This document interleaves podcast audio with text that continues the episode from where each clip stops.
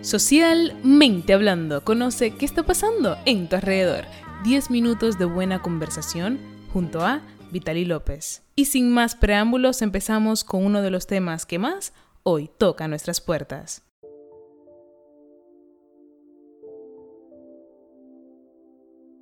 Tal vez sean excusas nuestras decir que muchas de las cosas que hacemos guardan relación con nuestros planes futuros o creemos que son acciones que necesitamos hacer, pero en realidad se necesitan o nos creemos que las necesitamos. ¿Hasta qué punto el ser humano hace lo que en realidad desea? Podríamos decir que somos esclavos de nuestras personalidades y creencias. Eso y más hablaremos hoy, así que quédate conmigo aquí en Socialmente Hablando. Esclavos de nosotros mismos. Muchas de nuestras vivencias, acciones y opiniones se basan en perspectivas personales que se reflejan en nuestra vida cotidiana. Levantarse, cepillarse, ir a la cama, cocinar, comer, salir, regresar, leer un libro, ver aquello que deseas, que responde a impulsos o pensamientos que tal vez no te hagan sentir esclavo de alguien que empieza por nosotros. Porque no vemos como si tenemos dentro de nosotros una persona diferente que nos dicta qué hacer. Claro que no. Simplemente lo vemos como una persona nosotros mismos, con pensamientos e ideas que no la cuestionamos. Yo creo que ahí entra cierta disfunción en muchos aspectos sociales, que simplemente no, cuestionamos pensamientos, ideas que vienen a nuestra cabeza, ¿no? a nuestra mente. Podríamos ser esclavos de nuestros deseos. Tal vez reconocer el término esclavo con esa connotación negativa nos hace tomar una postura defensiva y decir no inmediatamente. Porque tenemos la idea de que esclavo inmediatamente tiene que ver con negros, tiene que ver con, con, no sé, una industria azucarera en donde ahí abajo del sol están personas que no tienen ni voz ni voto y que están ahí. No, no, no, no, no. Yo creo que mm, en este episodio lo que te presento es una posibilidad de ver el concepto de esclavos un poco más modernizado.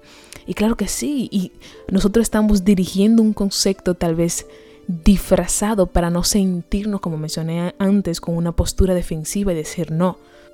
Ahora bien, yo creo que es ya algo que se cae de la mata decir que somos esclavo al teléfono, que somos esclavo a el trabajo de 7.25 la hora o ese tipo de cosas, ¿no? Ya personas toman eso tan comúnmente aceptado o normal que no lo dirigimos como una esclavitud, o sea, no lo vemos como algo que en realidad no tiene atados de mano y que no tenemos otro camino para irnos. Sí, sí, posiblemente lo tenemos, pero salir de este sistema social en donde esta es entre comillas, la acción normal que deberías de tomar y quienes no lo hacen son los locos, lo que en realidad no tienen educación, lo que no saben qué están haciendo con su vida porque simplemente no comparten el mismo concepto que tú tienes. Y es algo bien interesante. Pero lo que quiero ir con todo esto es cómo nosotros mismos podemos hacer nuestros amos y nuestros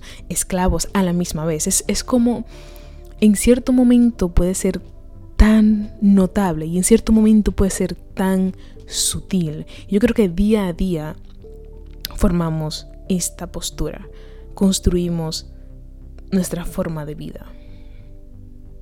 Me parece muy interesante escuchar este fragmento de José Mujica que habla sobre el consumo en un sentido de esclavitud. Vamos a escucharlo y vamos a ver qué dice. Usted no es muy favorable, ¿no? Al consumismo. Nada. Soy enemigo. Pero a mí me han dicho que para que un país funcione necesita que se consuma, que la gente compre, para que el dinero circule, para que los bancos den crédito y que eso es el sustento del sistema. En parte eso no se puede ni se debe evitar. Pero creo que en la sociedad contemporánea, por la multiplicación de este hiperconsumo, estamos no atendiendo consumos prioritarios que son fundamentales y, y, a su vez gastando un esfuerzo humano en un montón de pavada que poco tienen que ver con la felicidad humana. La gente está metida dentro como de una gigantesca telaraña que es la sociedad de consumo, que está montada en función de la acumulación. La gente ni siquiera es consciente de eso. Eh, pero a ver, empecemos por el principio. Cuando tú compras algo, no te equivoques. El instrumento es la plata con la que tú estás comprando. Pero en realidad estás comprando con el tiempo de tu vida que tuviste que gastar para tener esa plata. O quiere decir que cuando tú gastas,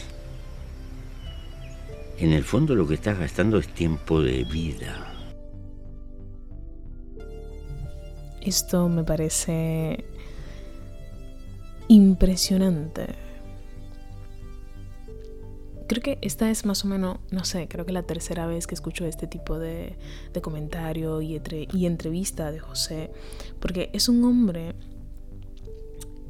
que habla mucho de su experiencia y que de cierta forma lo que une a los seres humanos, no importa país, cultura, raza, dentro de las experiencias humanas está la empatía y la comprensión, porque simplemente todos compartimos el plano físico, o sea, todo lo que conocemos lo que es el trabajo, conocemos lo que es la familia, entonces partiendo de esa base tenemos argumentos para desarrollar una conversación y de cierta forma la empatía. Entonces que este hombre te que este hombre te presente la experiencia humana de trabajar como recordándote de que al final de cuentas eh, hay que saber utilizar, hay que saber cómo estamos actuando. O sea, no hay marcha atrás. Tu tiempo, el reloj interno que tenemos, que es el corazón, no da para atrás.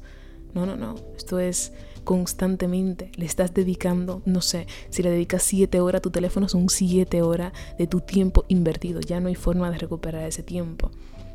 Yo creo que vivir de esa forma tan quizás consciente y controladora, a la misma vez, puede ser como resultado una vida excepcional, muy productiva en aspectos sociales y no lo sé, esa persona trasciende y evoluciona porque es muy consciente. Pero también hay cierto balance, ¿no? Yo creo que en los aspectos mundanos en donde el ser humano se refugia, eso también tiene su importancia, ¿no? En el salir, en el beber, en compartir, claro que sí. Eso despoja, eso te hace sentir, no sé cómo llamarlo. Todo es necesario, todo es necesario en un proceso de crecimiento y de evolución, porque estamos aquí para aprender. Yo creo que ser esclavo de nosotros mismos nos hace recordar que detrás de todo somos nosotros con,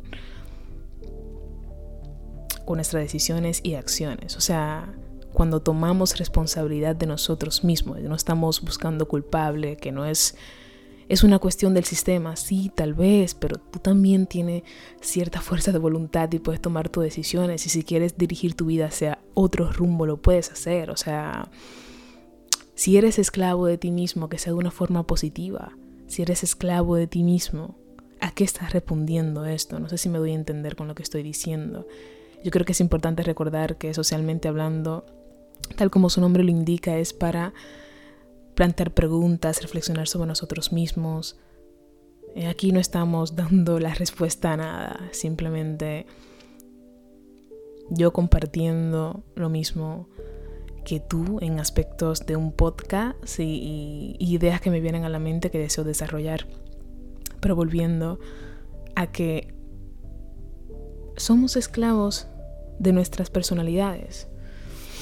Somos esclavos a que necesitamos actuar de cierta manera para poder ser aceptados en una sociedad en donde ya hay ciertos estereotipos y ideales planteados, que bueno, que si no lo sigues, pues la quieta mal eres tú, nada que ver. Y nosotros somos quienes, quienes hemos creado el, el aspecto social de una sociedad, o sea, nosotros. Y nosotros mismos hemos creado algo para seguir. ¿Qué, ¿Qué es esto? O sea, no hay que esperar a que el año se acabe No hay que esperar a que llegue ese día especial para tomar tu vida y plantear nuevos, nuevas metas y darte cuenta de que tus acciones te están llevando a un camino que no deseas. No, no, no, no, no, no. Antes de cerrar el podcast quiero preguntarte, ¿eres esclavo de ti mismo y en qué aspecto lo haces? ¿A qué respondes? ¿O a qué esperas responder? No lo sé. Con esa te dejo, ¿eh? Bueno, esto ha sido todo de mi parte. Para mí ha sido más que un placer. Estuvo contigo Vitali López.